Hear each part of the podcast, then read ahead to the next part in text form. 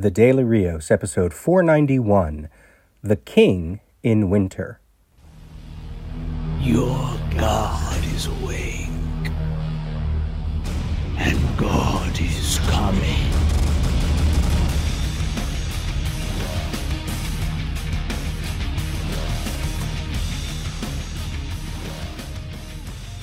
Hey everyone, this is your host, Peter. So, this is just going to be a quick casual episode talking about a few books that I read from last week. And if you can guess from the title, from me trying to be all too clever, uh, the two books that I read are uh, King in Black, number one of five, and Endless Winter, Justice League and Endless Winter, uh, the first bookend of that crossover event. Now, as you know, uh, if you've been listening for a long while, I love events. I'm going to try each and every one. So that's exactly what I did with these two events. And, uh, you know, I've, I have some mixed, mixed feelings about both of them.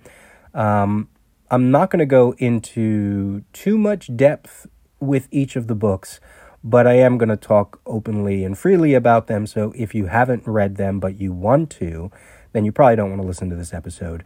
But if you uh, don't care about reading them, uh, you know, then listen on. So we're going to start with King in Black, uh, number one. Uh, this is by Donny Cates, Ryan Stegman, J.P. Mayer on inks, Frank Martin on colors, Clayton Cowles on letters.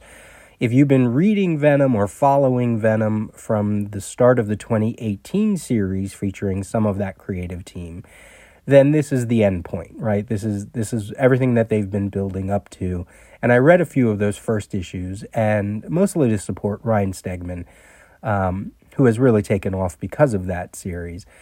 And, you know, it was fine. It was fine. I, I kind of liked what they were doing with Eddie Brock and finding a family and um, some of the relationship between him and the and the symbiote suit. And, uh, and that's all fine. Um, I, I, I'm not a big Venom reader, right? Uh, I did read the 2011 Venom series. I read about a year's worth of that by Rick Remender, Tony Moore. That featured Flash Thompson in the suit, and he was working as a government agent. Uh, and it was kind of cool. It was a different take on Venom, so I didn't mind it so much. Um, I didn't read much of the 2018 series, and I certainly wasn't going to read all of the endless sort of build up miniseries that they had prior to this event um, something with Carnage, and and you know, just it was just a lot. It was a lot. So um, I just wanted to jump in, and I read it, and it was fine. It's very easy to understand. It doesn't necessarily go into a lot of depth or backstory. Um, ultimately, like a lot of Marvel events, it feels like a big dumb fight book, and I don't mean that negatively. It's something I've always called Marvel uh, event books. They just feel like um, there's an adversary and and um, the heroes go up against them and that's it you know? There there are some interesting things going on between the relationship uh, of Eddie Brock and the suit that he's worn for so long. And then obviously you know between Eddie and and his son who ultimately the king in black is really uh, looking for. Uh, the king in black his name is Knull K N U L L. Um, there have been uh, comparisons between Knull and the Batman Who Laughs, uh, which you know I, I guess I could see. I think ultimately, or or in a larger sense, there's this idea of both publishers starting to create um, new omniversal beings on top of the larger celestial groups that they already have right? You know, so there's the Batman who laughs, and then there's like even more than that. You know, there's the multiverse who laughs, or whatever. I don't know. Uh, or think of Perpetua over in Justice League uh, with Scott Snyder, who you know we had the Monitor, we had the Anti Monitor, and then we had the beings that Grant Morrison had in Final Crisis, and now we have Perpetua, who was even on top of all of that. So I think that's more what people might be reacting to when they see something like Knull and maybe it's a little pushback because all of a sudden everything in the Marvel universe is now tied to this being. If they have anything to do with shadows or darkness, suddenly it's part of Knull. And I think they did that with the God Butcher stuff with Thor, uh, which was a really great Marvel Now title back in 2012 by Jason Aaron and Esad Ribic, and, and suddenly God Butcher is now connected to Knull. And they even pulled in some random Captain Universe story from the late 70s, early 80s, and now suddenly that's supposed to also be part of this larger um, character, which, you know, I'm fine with. I'm totally fine with. I get it.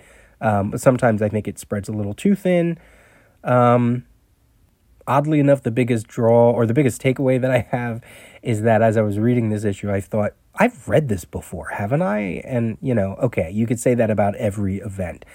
But then I thought about War of the Realms, which came out a few years ago, and I thought, oh yeah, see this this feels it has the same beats, you know. Uh, both characters in in in those events in these two events were waiting for something to to come um, there's an attack on New York, on Manhattan. All the heroes have to come in. There's some kind of army that is very uh, representative of whoever the big bad is. Um, you know, the, in War of Realms, it was Dark Elves. In, in this book, it's Shadow Dragons. And uh, there's a sacrifice in War of Realms, and there's a sacrifice in, in King in Black. And um, there's an army in War of Elves and there's an army s- sort of in King in Black. I mean, there's just a lot of comparisons, and uh, as an opener, I thought it. I thought it could have been a little more creative considering how much backstory they were building up to this story. And I felt the same way about War of Realms for, for as in depth and, and as amazing as all the God Butcher stuff is. Once they got to War of Realms as an endpoint, I thought, wow, this is kind of cheap and lame. Um, I also didn't like the cliffhanger to this issue, which is just Eddie Brock falling, falling down to the city. You know, you know he's going to be saved. I mean, there's so much story yet to be told between him and his son, and and the symbiote suit, and and Knull. I mean, it's, just, it's I don't know. It just felt kind of weak. Um, Got to give it to Ryan Stegman again. He's come a long way from the days of Markosia in 2005. It was fine. It was it was a bit standard plot wise, but you know, again, if they're going to draw in uh, people who haven't been reading Venom up to now, great, fine. Then then I guess this is for for you. Now they did have a bunch of text pages which I liked. They had a timeline. Obviously, they had a checklist, and then they had something called "Heirs to the Throne." Um, yeah, I mean, Knull certainly gives off gives off a, a Game of Thrones kind of vibe, uh, and and it feels that way with his heirs to the throne backup page. Um, so yeah, so that that was that, and then we got to Justice League Endless Winter. This is by Andy Lanning and Ron Marz, Howard Porter on art, Hi-Fi Colors, AndWorld uh, Design did the letters. The flashback sequence to uh, Justice League Viking is by Marco Santucci Arif Prianto on colors, and Troy Peteri on letters. Now, this is uh, a bookend, so there's two bookends, and then the crossover ties into some titles, um, but also into some specials as well. I was going to do a breakdown to this, but after reading the first chapter, I thought, mm, yeah, it doesn't go too in depth uh, in the way that I like a book to go when I'm going to do a breakdown. So it's fairly standard as well, just like King in Black. Um, again, there's a oddly enough, there's a lot of Thor connection here too, because the, the big bad is the Frost King that Justice League Viking um, put away, you know, millennia ago. And when he goes up against the Justice League, he blankets the DC Earth in winter, very much like the way Thor did in the 80s, um, the Thor comic, I should say, when Malekith the Dark Elf elf um, found the ca- uh, opened the casket of ancient winters, and suddenly the Marvel universe is blanketed in in winter, and it's kind of like the same thing happening here. Very odd, you know. DC pillaging from Marvel, Marvel pillaging from DC, etc., etc., etc. There's not a lot thematically going on here, so if you're someone who is tired of all of the big ideas and big concepts within DC's events, then this might actually be the book for you because it's fairly standard. There's a big bad. He has an army as well. He's going to go up against the Justice League, etc., etc., etc. There are some character beats between the Justice League members. I kind of like that the writers touched on what is going on with all of these characters individually from their own titles, but but a lot of that's not front and center. because it's really about their sort of relationship. And then there is a larger conversation going on, spearheaded by Flash, who wants to talk about how to juggle and balance life and work and family. Uh, I don't know where that's going to play off, but I, I, I kind of like that. And then um, the book also touches on a lot of DC concepts like the Fortress of Solitude and uh, a couple cities. Um, also, the the Stagg family from from the Terrifics title. If you know Simon Stagg and Sapphire Stagg, um, you know, going all the way back to Metamorpho and Batman and the Outsiders, etc. Uh, Howard Porter is pretty great. I I always like his artwork. And again, we have the Frost King, just like we have King in Black, just like we had the Night King in Game of Thrones. Now, I did want to touch on the whole J- Justice League Viking concept, and that's how this uh, issue ends, where we get a flashback to uh, 10th century Egypt, and we see Black Adam being uh, woken up by Shazam um, and meeting Hippolyta and Swamp Thing and the Viking Prince. And uh, they're uh, obviously the the main story to this title uh, has its roots into whatever the Justice League Viking is going to do uh, against the Frost King back in the day. Now, I, have been reading in a couple places, and there was even an article uh, on CBR um, where they hit this point about, oh, this is just DC ripping off Avengers BC from the Jason Aaron Avengers title. And you want to just say, no, no, not at all. I mean, they're all playing in the same sandbox. Um, but legacy has always been a thing with DC. And um, they've done stories in the past. Geoff Johns did a whole JSA BC uh, in his JSA run where they put like Dr. Fate, Nabu, and they put a metamorpho like creature way back, and Black Adam, and Shazam, and, and um, the Hawk Hawkman and Hawkgirl, before, you know, in their in their Egypt identities. Um, there was even a storyline called Obsidian Age from Justice League of America when Joe Kelly was writing it that had a Justice League type team back in uh, I don't think it was prehistoric times, but it was in ancient times around the time of Atlantis. Um, there's been a JLA JSA crossover featuring Jonah Hex and Viking Prince and Black Pirate and other characters pulled from various times or you can go forward with the Justice League 1 million. I mean, the very concept of DC is, is has always been about legacy. So this isn't a new idea. Where it tends to be a new idea is really for Marvel. Um, for them to do this um, Avengers BC, um, I, I mean, some of it makes sense. You know, I could see maybe having the Star brand be around for a long time. Um, Odin is long lived. So he was the Thor uh, archetype back then. Um, there was a prehistoric creature uh, that felt like he was, well, he was empowered by Starbrand, and then he looked and felt like a Hulk type character. Um, Phoenix was around, and we learned that she was a lover for from for uh, Odin. Where it starts to stretch is is that there was a uh, a Black Panther going all the way back, and and an Iron Fist character going all the way back. Um, uh, and a Ghost Rider, even, I think, right?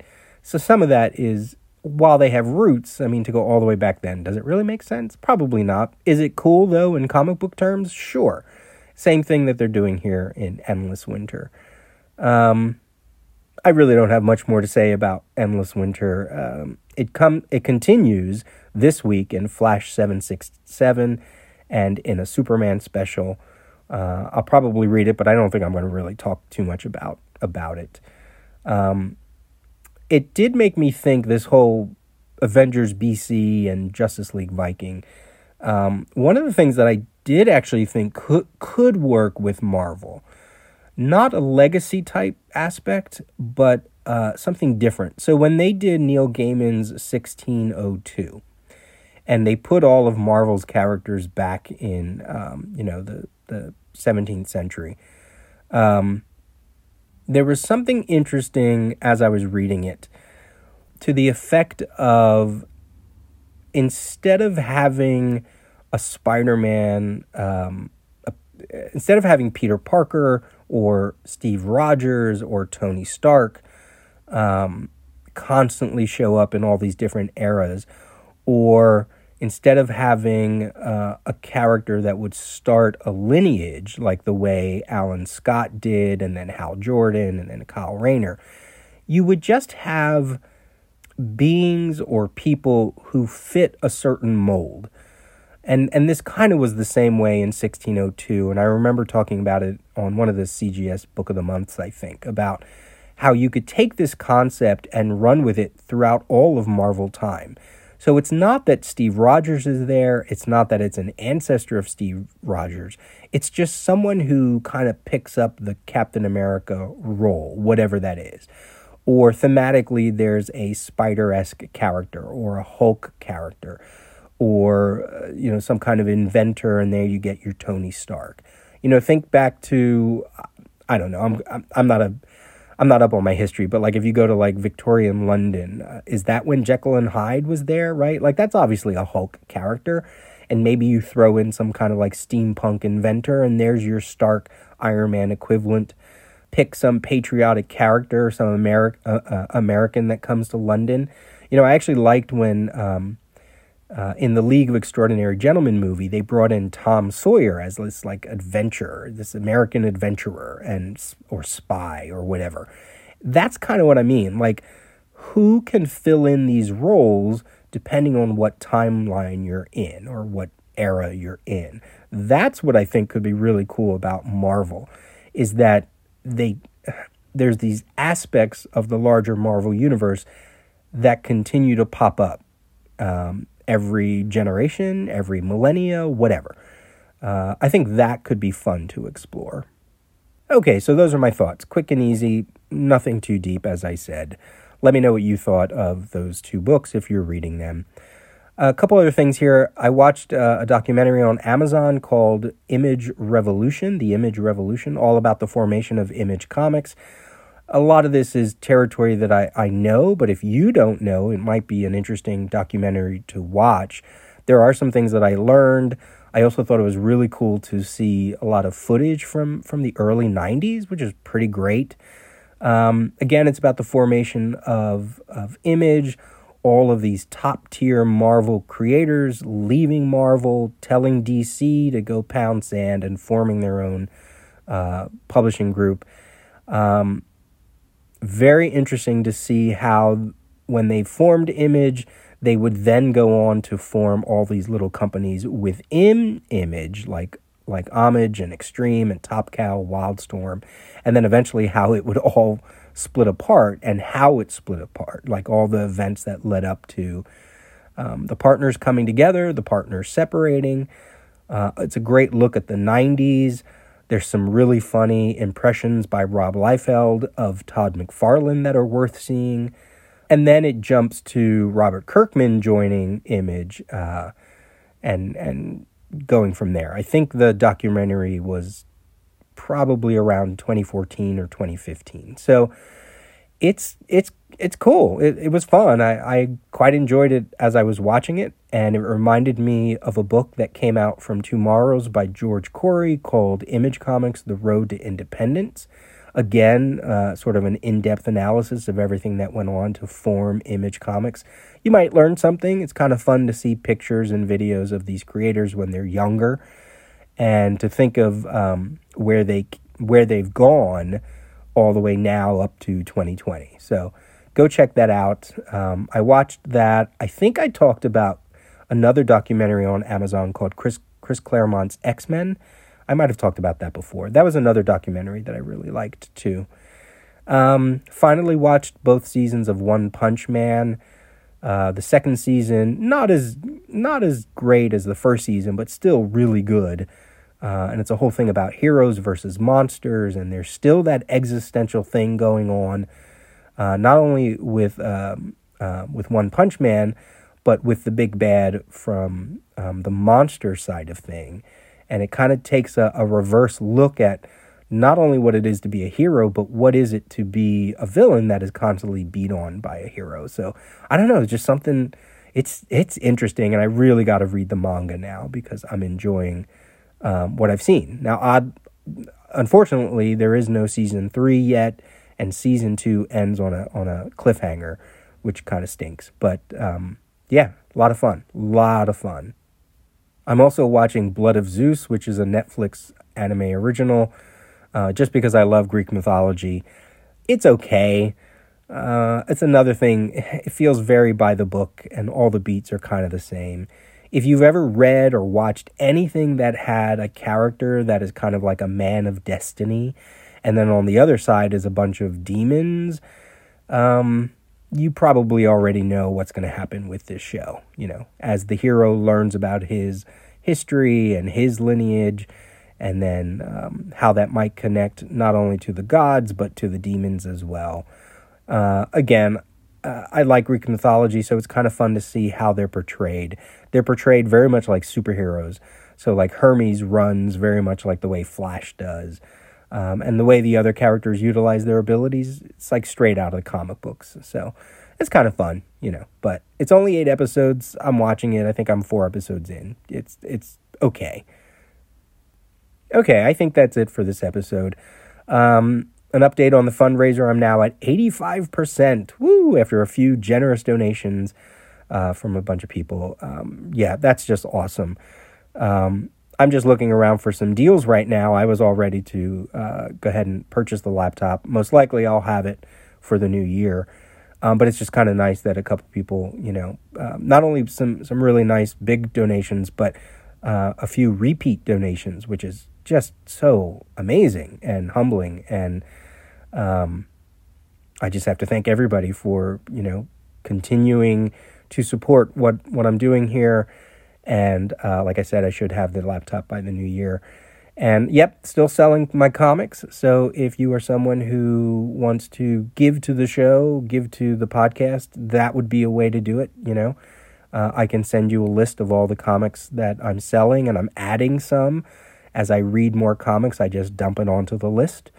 They're going for super cheap, and the shipping is done by Media Mail, so that's cheap as well. And all the don- all of those funds are going into the laptop, so that's a way to help support what's going on here. So, all right, send me an email, peter at thedailyrios.com. Visit the website, thedailyrios.com. Follow me on Twitter, Peter J. Rios, or follow the Instagram, the Daily Rios Instagram. Uh, this has been the Daily Rios, episode 491 for Tuesday, December 8th, 2020. Talk to you soon.